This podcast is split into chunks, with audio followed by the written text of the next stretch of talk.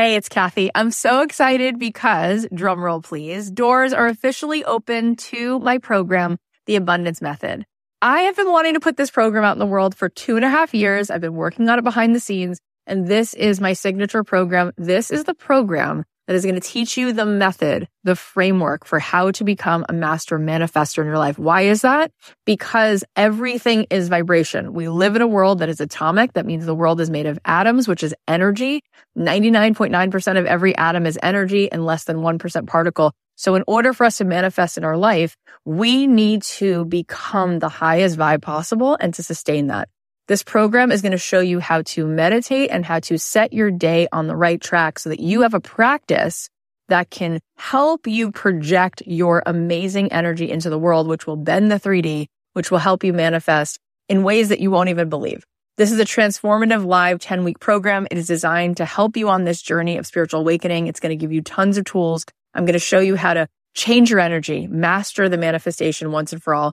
This is the first program of its kind. We're actually trademarking all of this framework because it is something that is so unique. And I think you're going to be so excited about learning it. Also, there are some bonuses right now. If you sign up before May 10th, you're going to get the following, a magic morning journal, which is going to help you every day to set your energy in the right way, daily prompts. Plus, you're going to get an exclusive podcast so that you can be listening to this program if you can't make the live Zoom calls, we can give it to you on a track so that you can be listening to it like you do a podcast. Also, you're going to get a pack of 10 meditations from me. And you're going to be getting a training that I just gave a workshop called Permission to be Rich, one of the best workshops I've ever done, which you will love. And there is a platinum level to this program. If you choose the platinum level, not only do you get extra coaching calls with me, you also get extra mentor support, but this is really cool. You also get a retreat included. My retreats are normally $3,000. You will get the retreat for free included. Plus, you will get a front row seat at that retreat because you will be on the platinum VIP track at the retreat. All of this is here for you. I'd love to see you in this program. I want to see you tapping in, turning on to that electricity within you so that you can find your way to the life that you were born to manifest for yourself. You can join us now at cathyheller.com slash join. I cannot wait get on in there, see what all the excitement is about. It's going to be so much fun.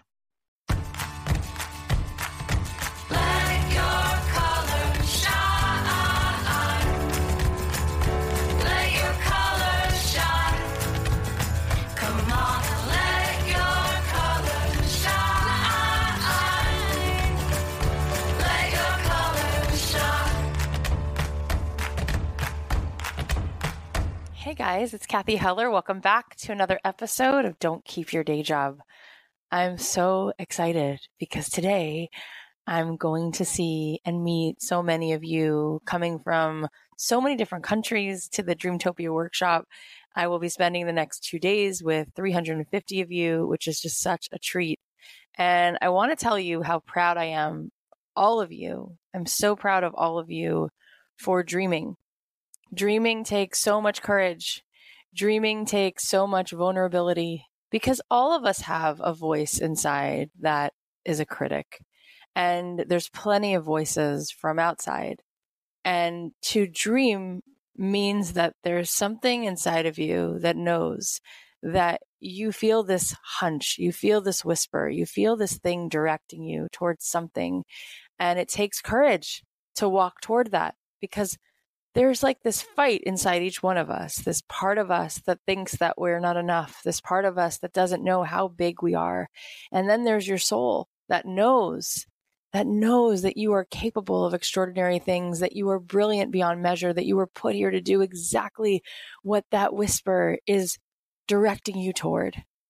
And it takes tremendous courage. And I think whenever that anxiety comes up, whenever that fear comes up, maybe reframe that and look at it like you are at the threshold of something so big, so powerful. So keep dreaming. And then the next thing to remember is you have to do something about it and you have to tolerate making something that's not perfect and you have to be willing to step into the unknown and you have to know, please know that the most precious thing is passion and enthusiasm and speak your truth, speak what you know, you'll be amazed at how you having compassion for yourself and you just letting go of shame and sharing whatever it is you have to share and making whatever it is that you want to make, you'll connect. You'll find the places where you can add light. I promise. So we're going to dive in. I'm interviewing the lovely John Tabis. He's awesome. Um, I've been a fan of his for a while. He's the co-founder and CEO of this awesome floral company called Bouqs. Uh, Bouqs is not just an ordinary flower delivery service. In addition to having gorgeous bouquets, they are also really focused on sustainable practices so that their farmers and florists and the environment can really thrive and flourish. They really care about building direct relationships with their customers, which you don't always get with any company. They've been featured in the New York Times, Oprah Magazine, Time Magazine, and they have a really interesting story about being on Shark Tank, which we're definitely going to get into.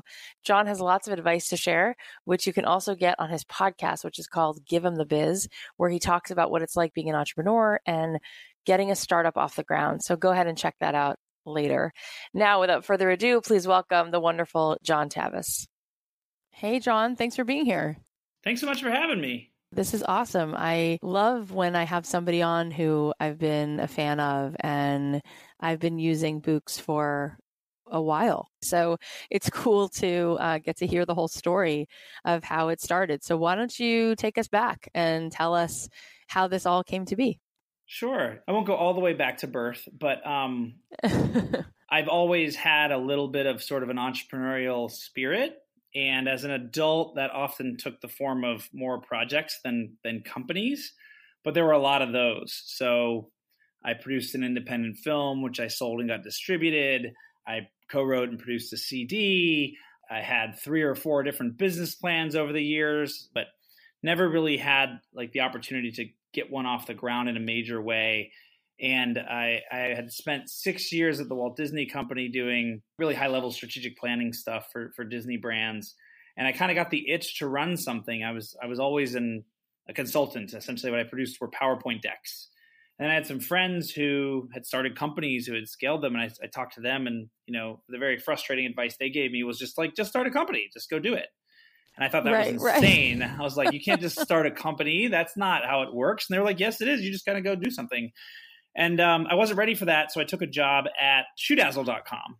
And I got a job there as VP of brand and strategy just to see if I actually liked this world of venture backed startup, sort of crazy. Can you change the world? I got into that job. And on like day six, I was like, yes, like this is what I've been waiting for. So I knew and from that job in a, a very early part of that job that I that I yes I did want to do something like this. And around the same time that I started there, my co-founder reached out to me. Now, JP and I go way back. We met as freshmen in college at Notre Dame, and as sophomores we started a band. And uh, but he actually grew up in Ecuador on a dairy farm, and then right down the street, his uncle had a rose farm. So he spent mm. his childhood, his teenage years living and working on these farms, and he very quickly fell in love with flowers as a farmer. And so he left Notre Dame with a biochemistry degree to become a researcher, eventually got his MBA and went back to Ecuador to run a flower farm. And so JP's running his farm for a couple years and he loves the product, he loves the people, he loves the land, but there are certain parts of it he doesn't love. Economically, flower farming is very challenging. Mm-hmm. And so he wanted to find ways to improve the bottom line for the business and have it be more profitable.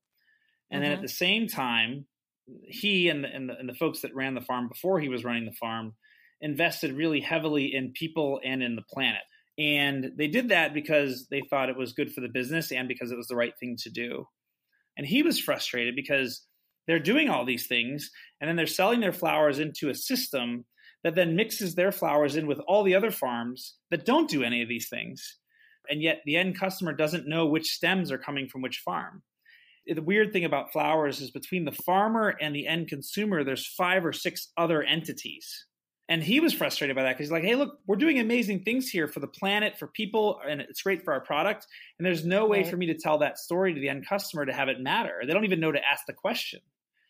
And so as I started talking about this, That's I was like, wow, this is fascinating, right? And then there's all these other negative things that happen that he didn't even re- really realize either at the time, which is between a third and 50% of the flowers that go into that supply chain die without ever being sold. You're wasting about half of the product's life in just transporting it from player to player to player. And and I said to him, I was like, wow, so you want me to help you market this thing that you have And rather than having all these individual entities buy and resell this product, let's let's do it ourselves. Just use technology and data to do it efficiently. We talked about it for a while, like three or four months, just phone calls and emails and slacks, and we just sort of put a plan together. And you know, I was still working at ShoeDazzle, and I went to my boss and said, "Hey, you know, I have this friend who is in the flower business, and is it okay if I work on this, you know, nights and weekends on my own time?" Ironically, my boss was one of the people that helped scale up ProFlowers to, you know, a half billion dollar company um, 10, wow. 15 years ago. And, Interesting. and he was like, you shouldn't do this, but if you want to, you can.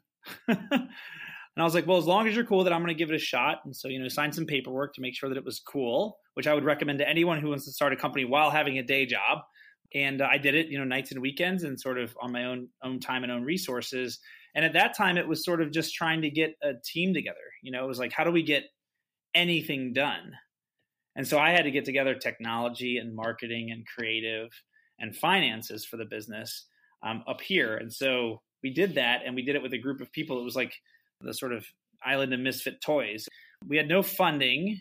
I, I, I scraped together thirteen thousand dollars from my mom, my sister, a couple buddies, and uh, and that was all of our funding, which we you know was enough to sort of get an LLC up and running, you know, some hosting for the website, and that was kind of it. There was that was all we had money for, and we worked on it for you know a few months, and we got sort of towards the um, launch date, which was going to be November sixth, two thousand twelve and I spent some time with my wife and talked about, hey, you know, I would love to take a shot at this at some point. I think, and mm-hmm. as a family, are we ready to sort of go to a world where I make zero dollars essentially and wow. and and run this company? And uh, we we agreed that we would give it a shot. And so um, she was working in public education, you know, making it rain. We had a nine month old baby, and we had just bought a house in L.A. So this is, you know, the, the best time to start a company is right at this moment. And uh, we decided together to take the leap. So I did a little bit of consulting wow. on the side. I did like 10 to 15 hours of consulting a week. And then, you know, we really sort of started driving um, towards this business. And, you know, we got it off the ground in November. We hit our November 6th deadline. And in the first month, we did $8,000 of sales. And it was kind of like, wow, wow, like eight grand. Amazing. That's awesome and it was almost all through word of mouth. And I, I talk to a lot of entrepreneurs or aspiring entrepreneurs now, and a lot of them come to me because they have a product and they have a website and they can sell, they can sell and they can mm-hmm. take orders. And they always mm-hmm. come to me saying like, "Well, now I need to raise money to market." And I say, you know, what are your sales? And they're like, "Oh, you know, three hundred dollars a month, five hundred dollars a month." And I'm like, "Okay, that's." A, we haven't yet figured out a product that people want and and well, but I need money to market it. No, no, no. If you have a great product and a, or a great website experience or whatever it is, people are going to talk about it and they're going to tell others and they're going to buy. And so you mm-hmm. don't need money; you need story and hustle. And if you have mm-hmm. those two things, you can get a consumer business off the ground. And on the hustle side, I, would, I always ask entrepreneurs if their mom had bought yet. And they'll often be like, no, my mom isn't into whatever it is that I'm selling. And I'm like, it doesn't matter. It's your mom she should buy because she loves you and she's going to support you right. or, or your best friends right. or your sisters and if you aren't hustling to sell those people on your product then you're not going to hustle enough to sell the company and so mm. You know getting people to realize that we did eight grand in that month. It was all on the back of me emailing calling text messaging facebook messaging everyone that i knew and just saying this is my dream. It's a better product. Here's why it's better. You should try it. And the next month we did 12 and then we did 25 and then we did 40 and then we did $100000 a month and then it just sort of rolled. Um, wow. and, and, all and we did 1.7 million dollars in our first year of of of the business with no marketing budget that was with that $13000 that's amazing. And and it was really about just finding the story and then hustling the heck out of it. And what we did to find that story was we just tried a lot of i just tried a lot of positioning statements with people. And then and we were in a meeting once and one of the executives at Deutsch actually said to me, because uh, I was sort of glossing over that my co- founder lives on this um, this volcano called Cayambe, which is just outside of Quito, Ecuador. And he was like, "Whoa, whoa, whoa, whoa, whoa!" That sounds amazing. He's like, "What's up with the volcano?" yeah. And I was like, "Well, the volcano is just where he lives. It's called Cayambe. It's active. It you know explodes every whatever ten years, something like that." And he's like, "How is it that you have a business that sources product from an active volcano, and we've been talking for two hours, and I'm just learning about it?" He's like, that's the Good most point. amazing thing is that volcano. I was like, huh, I never really thought of that before. And it is pretty awesome. And so we shifted all of our pitching to be we drop ship flowers from an active volcano in South America for $40 flat. And everyone said, no, I want to buy that. That became the Mm. lean in that, like, oh, wow, this is happening moment. And that's really what started it going. And then, you know, once you have that and you hustle that story, then other people want to tell the story. So we ended up in Daily Candy, which at the time was like the coup de grace Mm. of all PR. Yeah. All right, rest Yeah. in peace, Daily Candy. Um, and then we ended up on you know Oprah in Oprah magazine, and uh, it- and sort of Mm. the, the the press train started to roll, and then partners came out of nowhere like Gilt City and uh, Groupon, and The Price is Right called us to be a prize, and you know that that consumer energy around a story that captures the imagination and makes people feel rather than just trying to get somebody to buy something really shifted things. And it, it started like a momentum of new buyers and referral and word of mouth that really drove the business for the first really two or three years before we raised significant capital and so you know we we kind of rode that that train and we were sort of off to the races It's so so cool. I want to pull things out here. Um, what happened when you started though? You didn't have that thought, who am I to do this? There's already tons of other flower companies. And if you push through that, which obviously you did, what advice do you have for someone who has that self doubt and they're worried they're going to get eaten, eaten up by competition? How would you help them to get through that? Sure. So I think uh, there's a couple there's a couple pieces of this. One is about sort of taking the risk and the risk in and of itself, and then the other is sort of like how do you compete and believe that you can against you know Right. entrenched competitors or whatever. So on the second one first, on the how do you compete part, I was very convinced based on looking at the existing brands in the market that no one knew brand like I did. You know, I was trained at the Walt Disney Mm. Company for six years to think about selling not a transaction, but selling an emotional connection with a customer. And when I looked at my large entrenched competitors, and I'm not going to name them specifically, but I think everyone can figure out who they are, I saw companies, not brands. I saw people that took orders but didn't build relationships. And so my confidence was around here's an approach that is different, both in the supply chain and how we source the product, which enables the brand story, and then in having a brand story at all. And you know, my competitors would dispute it. Oh, we have a brand, and and they do. They have a logo, they have a thing that they stand for, but what they stand for generally is we sell flowers. And what I thought was we can stand for sustainable, responsibly grown, fresh, farm to table, the whole sort of kit and caboodle of our brand positioning today in a way that others hadn't or couldn't. And so that gave Mhm. me great confidence that maybe we wouldn't, and maybe we still won't be the largest player in the market, but we could be a big one because we could own that Mhm. space and no one else had, had really gone after that space. So that gave me confidence in the execution model. You know, when I talked to my boss who had worked at ProFlowers, he's like, You're never going to out execute ProFlowers. And I said, I don't have Right, to. right, I don't have to beat them at their game. I'm just going to play a completely different game that they've never played, which is purely about Mhm. brand loyalty, emotional connection. Um, and he admitted, he said, if you can figure out brand in this space, you know, you will have something that is different than the others. So I was confident in the thesis. On the other side, like, how do you get comfortable with the risk, or how do you just decide to take the leap and get comfortable that you're not going to get eaten alive and just fail? The answer is you're not. The question is, can you get comfortable with the risk? And the way that I got comfortable with the risk was, uh, again, in talking to some of my friends who had started companies before, was sort of coming to this conclusion that the risk actually isn't very big at all. And I, I have a, a, a podcast called Give Em the Biz," like G I V E M the Biz, and Yeah. what we talk about is the reality of what it is to st- start a company. And I have a whole riff on one of the on one of the episodes about this, but the fact of the matter is is over the course of your career let's say you start when you're making money when you're 21 and you retire at 65 or whatever right? So let's just say you have 40 years to earn money. If you take at any given chunk of that 40 years a three month period and you make zero the overall impact to your total earnings over your lifetime is negligible. And so you're giving up you know 14 grand for a chance to one live your dream two potentially make a ton of money three to learn so much more than you would ever learn in working for somebody else And in so doing, yeah. you'll actually be more valuable to the market, which means your 100,000 might become 110 later.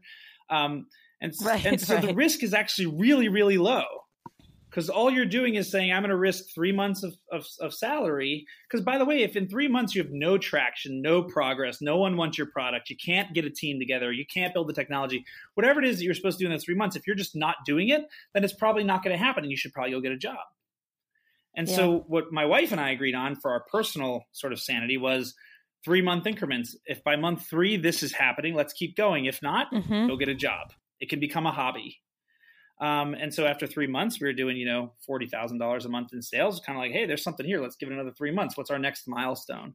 And in so doing, we de risked it significantly because it wasn't like there was no chance that I was going to do this for four years and make no money. Right. Yep. It was it was contained to that that milestone based sort of time frame. And so it, yep. at, at the end of the day, I didn't feel like it was really that risky. I'm going to give up a couple months of salary to try to do something that's going to make me smarter, better, better at any other job I might get um, and, right. and I'll get to scratch the itch at the same time, which was personally yeah. fulfilling. But you talked earlier on about how you went to your boss and you said I was going to be really above board about how I wanted to start something else at the same time. And I think a lot of our listeners are in that boat where they can't quit the job right now, but they do want to build the side hustle. What advice do you have for building a side hustle? What would be the things to work on and prioritize to prove the, the side hustle? Yeah, well, it's, it's all going to be defined by what your bandwidth is and sort of just how many hours you can put into it, right? I mean, like you said, mm-hmm. if you have yeah. kids, you're going to have less time. So I think it's, it's obviously going to be constrained by the amount of resources you can put into it. And I highly recommend finding other like minded people to share some of that load in the early days, like I did. Because um, without that, there's there's never been enough bandwidth. By getting a bunch of people's you know few hours a day, I got a decent amount of hours to put against this thing. And so I think getting a mm-hmm. team is paramount, even if it's just a part time team.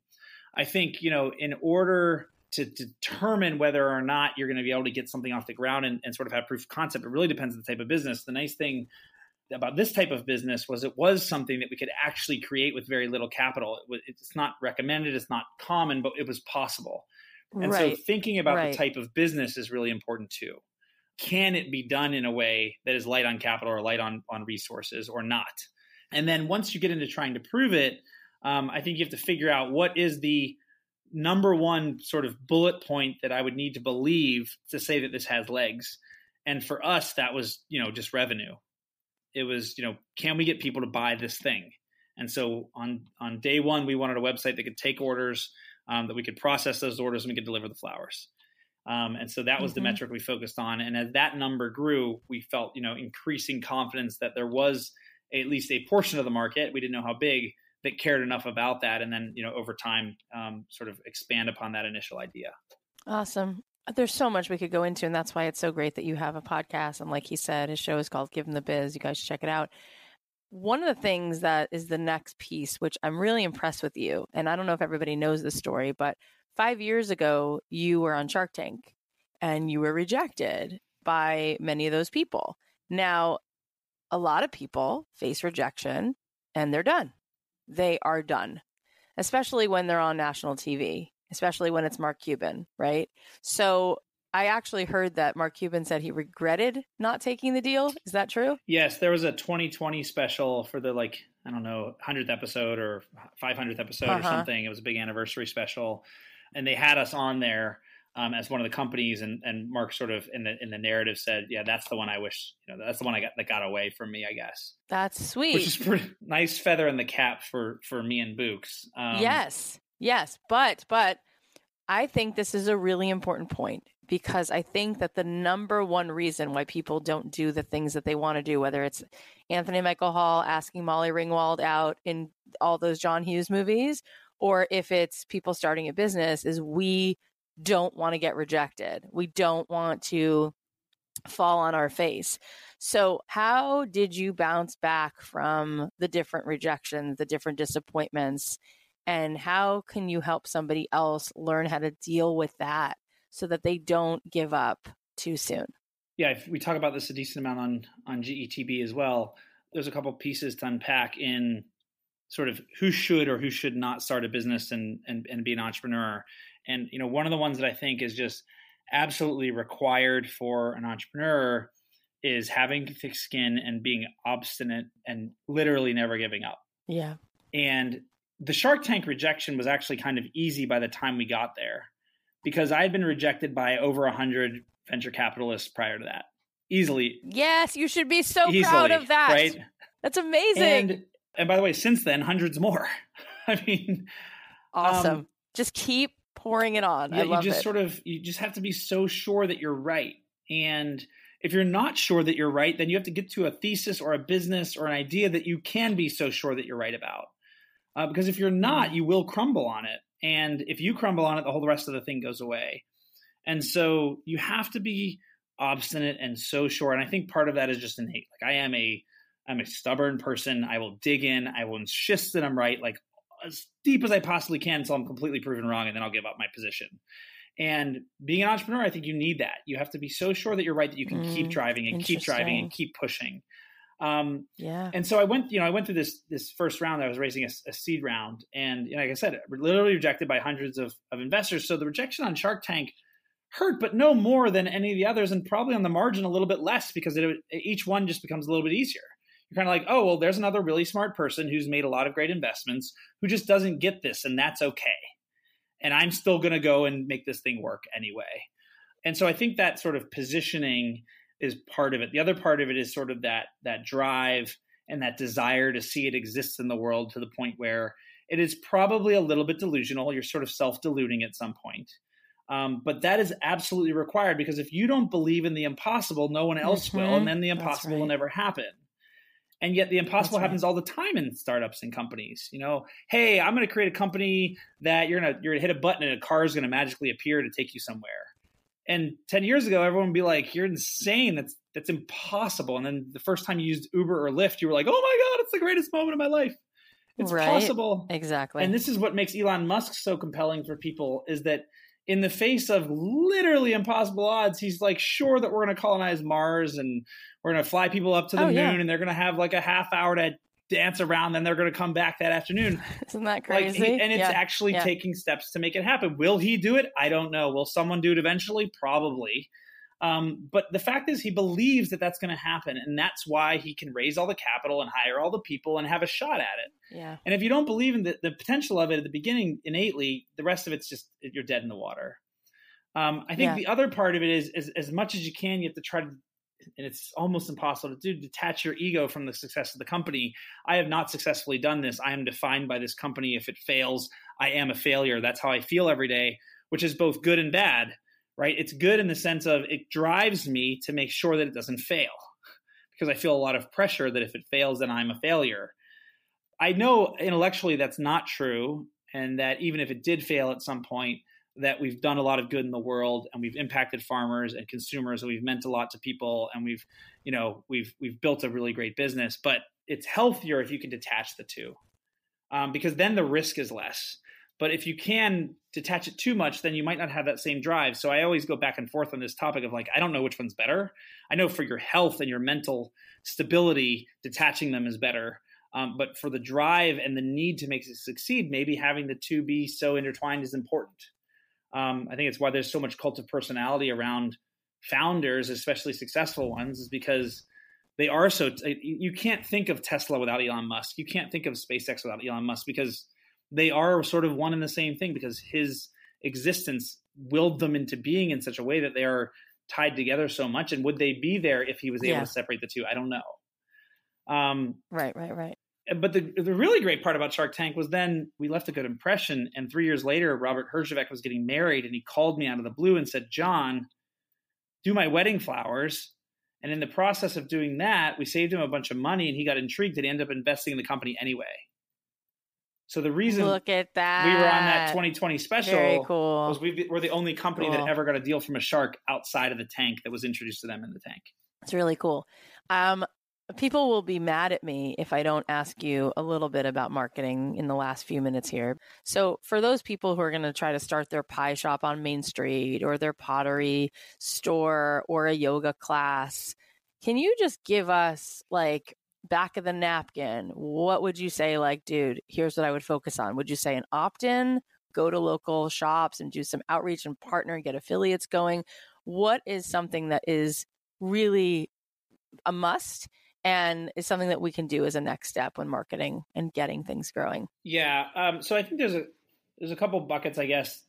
The first is sort of the just the basics that you have to do to make whatever marketing that you have as efficient as possible. And and depending on what type of business it is, there's there's just industry best practices that you should have. So I, I know nothing about opening up a yoga shop, but I'm sure that there's ways to look at what others have done and find like, okay, so here's some basic things that you have to have. For right. us, you know, those things were the basic trappings of e-commerce. You know, you should have a first-time offer that captures an email address. You should have a referral program so people could refer their friends. You should have some basic SEO set up on your website, and you should have an email drip. And so, you know, we could launch without those things, but then every effort that we would do in marketing would be less efficient than than it would be after those things. So I would learn whatever those things are in your vertical. I think those things probably have something to do with capturing customer data so that you can have a long term relationship with them and giving them the opportunity to market your business for you and, and incenting them to do so. And then from a mm-hmm. getting people in perspective, um, your customers become your best marketers, especially at the beginning when you have little little. So again, that referral program and the story are are the two most important things because you have to give them a reason to talk about it. If we didn't have the volcano, mm-hmm. people weren't t- going to talk about us. And so when and the cool part about it was we would show pictures of the volcano on the website.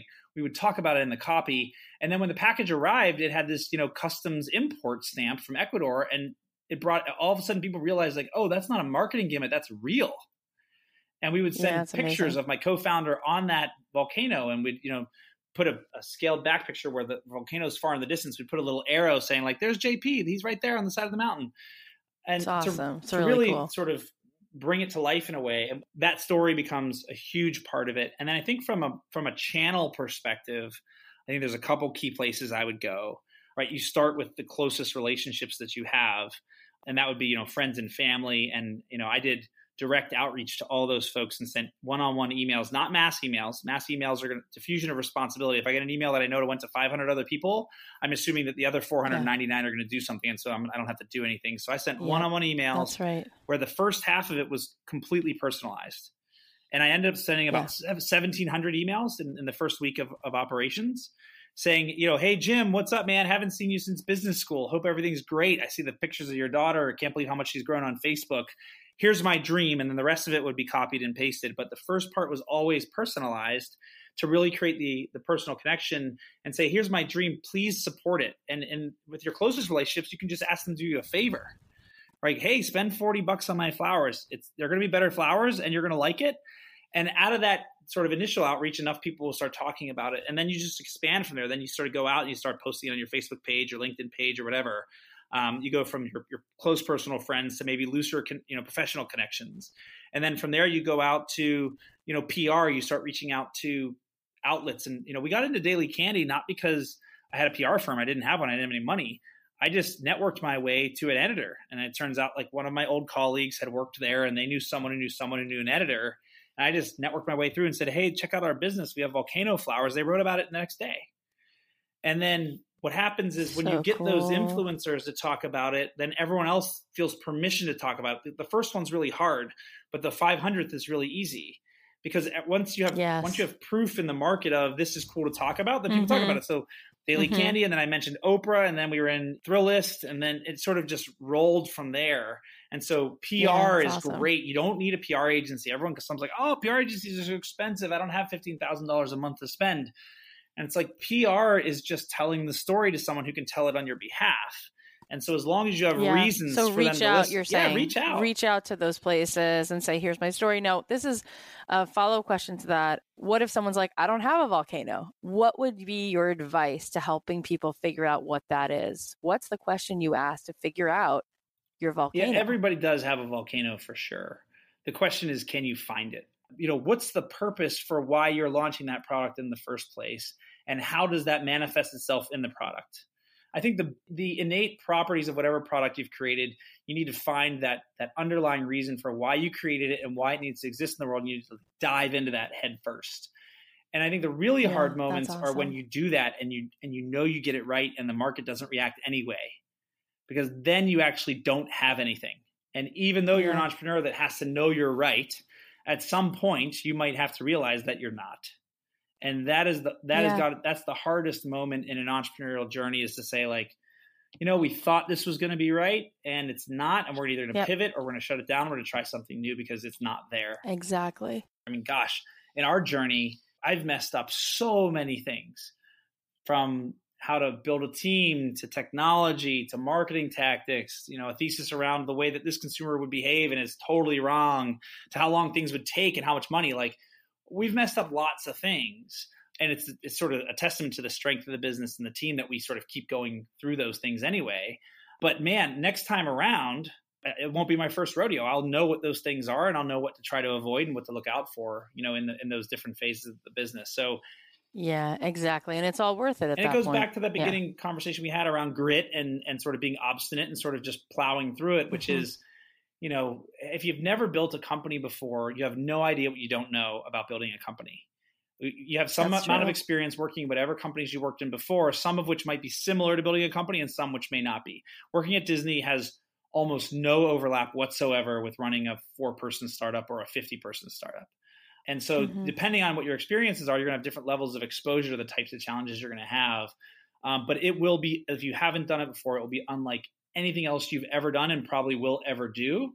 And that's wherein lies all the value, which is that you're going to get a set of experiences and you're going to make decisions and you're going to have opportunities that you would never have if you hadn't done this thing and I think it's why it's so awesome. It's also why it's so terrible because right. you're going to learn really quickly how not great you really are. Mm-hmm. And that's very, it's very humbling. And you have to be sort of comfortable with that in the journey as well. I've gotten way comfortable with, and, and maybe too comfortable with the iterative, iterative nature of of a startup, which is try things and fail and try things and fail and try things and fail to the point where I it just seems like that's just that's just Wednesday now. Um, it is sort of how you right. operate. Um, right, right. The right. downside to that is that not everyone is wired that way or has those same number of reps. So you bring somebody brand new in the company who's never worked in a startup before, and you're kind of like, oh yeah, we we totally screwed that up. Let's keep going. And they're kind of like, wait a second, like isn't this a big bad deal? And it's like, well, it wasn't great. We we didn't want that to be the outcome, but that's Wednesday, and let's move on to Thursday now and and so you you sort of have to get comfortable with that. And i think it's valuable but like i said it's also it's a real roller coaster and it can be painful at, at times as well yeah. because you're you yeah. care you want it to be so successful and you care about that that success. Yeah. I love how you said that's just wednesday now. That's great.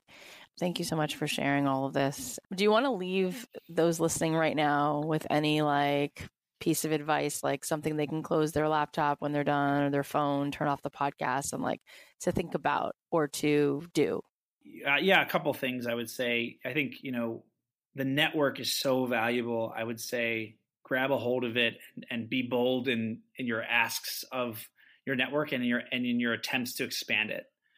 I, I hear so often about people who the reason why they made it to a certain step was they weren't afraid to reach out to someone, right? So I would say be bold in building your network and be bold in asking for big things if you want to be bold in your in your dreams because you're not going to get there without that. So, and, and, along those lines, feel free to reach out to me. You can find me on LinkedIn. It's John Tabis, T A B I S. Um, any listeners can feel free to ping me. Um, John, that's so nice of you. And I'm happy to be helpful if I can be. Uh, we all sort of, you know, it's a big tribe and we all help each other get there. So that would be my high level. I would also yeah. say buy some flowers from bouqs.com, B O U Q S.com. Yeah. Should we do a giveaway? Sure. giveaway if yeah. people follow you on Instagram or something like that? Yeah, we can give away a couple books for sure. That sounds cool. Um, and they can maybe tag you guys in it. Yes, please do. Uh, at at the Bouqs Co is our is our social uh, handles if you want to check us out awesome. on Instagram and Twitter. Awesome. Um, and then yeah, check us out on Give Em the Biz. Um, we're on iTunes and and uh, Podcast One.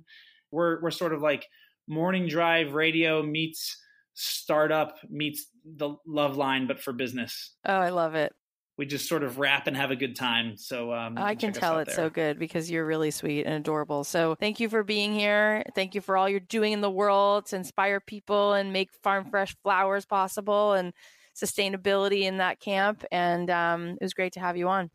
Thanks so much for having me. It was a real pleasure. That was such a fun conversation. So, like we mentioned, we're doing a giveaway. I'll post the rules on my Instagram. So, make sure you're following me there at Cathy.Heller. Follow Bouqs at the Bouqs Co. And you might win free flowers from Bouqs. Okay, now time for your wins. Jessica wrote this in our Facebook group. She said, Three weeks ago today, I gave notice to my nine to five employer.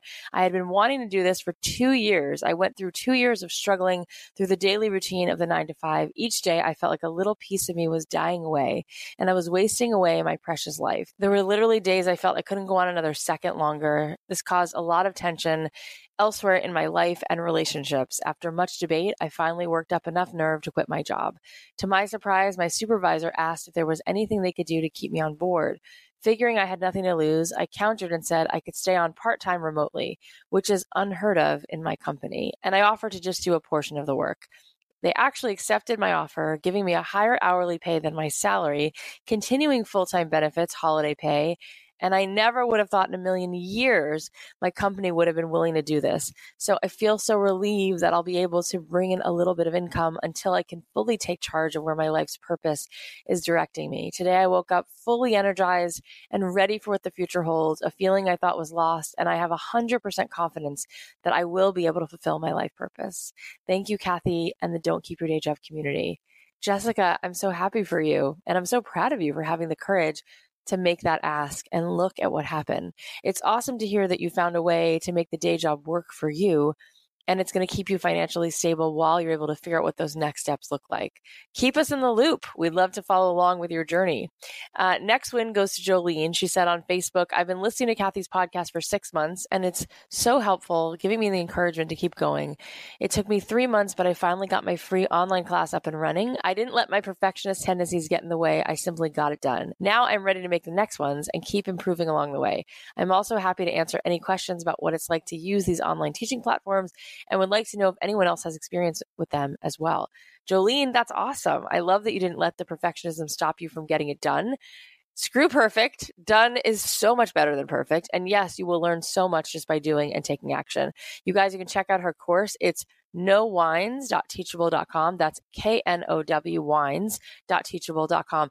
If you guys have a win that you want us to celebrate in these Thursday episodes, if you have a success story and you want us to interview you, you can DM me on Instagram at Cathy.Heller or post it in our Don't Keep Your Day Job Facebook group. Also, like I said, make sure to subscribe on Apple Podcasts or wherever you listen. Leave us a rating and a review and share this show with a friend. I hope you guys have an awesome weekend. Thank you for listening. I know you have so many things you could be doing with your time. It means the world to me that you choose to spend it here. And I'll talk to you guys on Monday.